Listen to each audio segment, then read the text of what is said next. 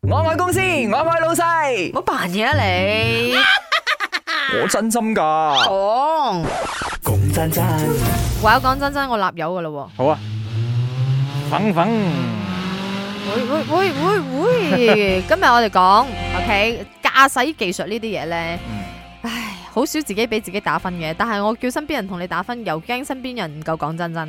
但係如果你問我嘅話，我同你誒、呃即係我打分我俾哋你互啦相打啦，我哋互相打啦。嚟，我覺得你嘅駕駛技術都有八分，啊八十一百分，分咪滿分啊，八分，我都有 八啊。十分都有。嗬你係有如果你九十啊，應該。誒有九十啊啊你係嗰種穩陣啊、可靠型誒，坐你嘅車可以瞓住翻馬路嗰種款啊。 ，yes，我覺得你係嗰款嘅。同埋醒目型啊，呢啲穩唔穩陣咧，即係你醒目同埋安全已經可以打好高分啦。係啦。啊嗯你慢啲真係唔緊要噶， My 啱 channel， Hello 我幫我自己打九十你睇 八分，哇！我等我老公咁高九十五分，因哇！為 reverse parking 我可以一嘢就拍落去，我老公至少我轉三嘢啦。但係如果你頭拋入去同埋尾拋入去係兩件事咯係喎，如果如果嗰啲誒卡 part 咧，一啲係打橫，一啲係打洞嘅，咁你又去睇喎，喎。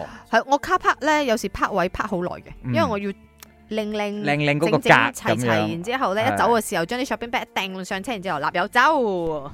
麦龚真真，我给我的驾驶技术九十八哇！分，你睇女仔因为我驾车差不很敢哦多整啊三十五年，车祸技术他说啦，车祸啊、数量是错错错没有这样多啦，嗯，然小后碰我的撞 reverse parking 啊，一级棒，大把身聽落十八歲，點樣揸車揸揸咁多年咧？係咯，睇下啲男仔啦，OK，比較少男仔 WhatsApp 入嚟。因為男仔覺得，切，我都唔需要同自己打分，肯定過一百啦。七三零一講，你同我拆解下呢幾個字啊。嗯，駕駛技術再強，都係會唔小心嘅。常在河邊走，哪會唔濕鞋呢？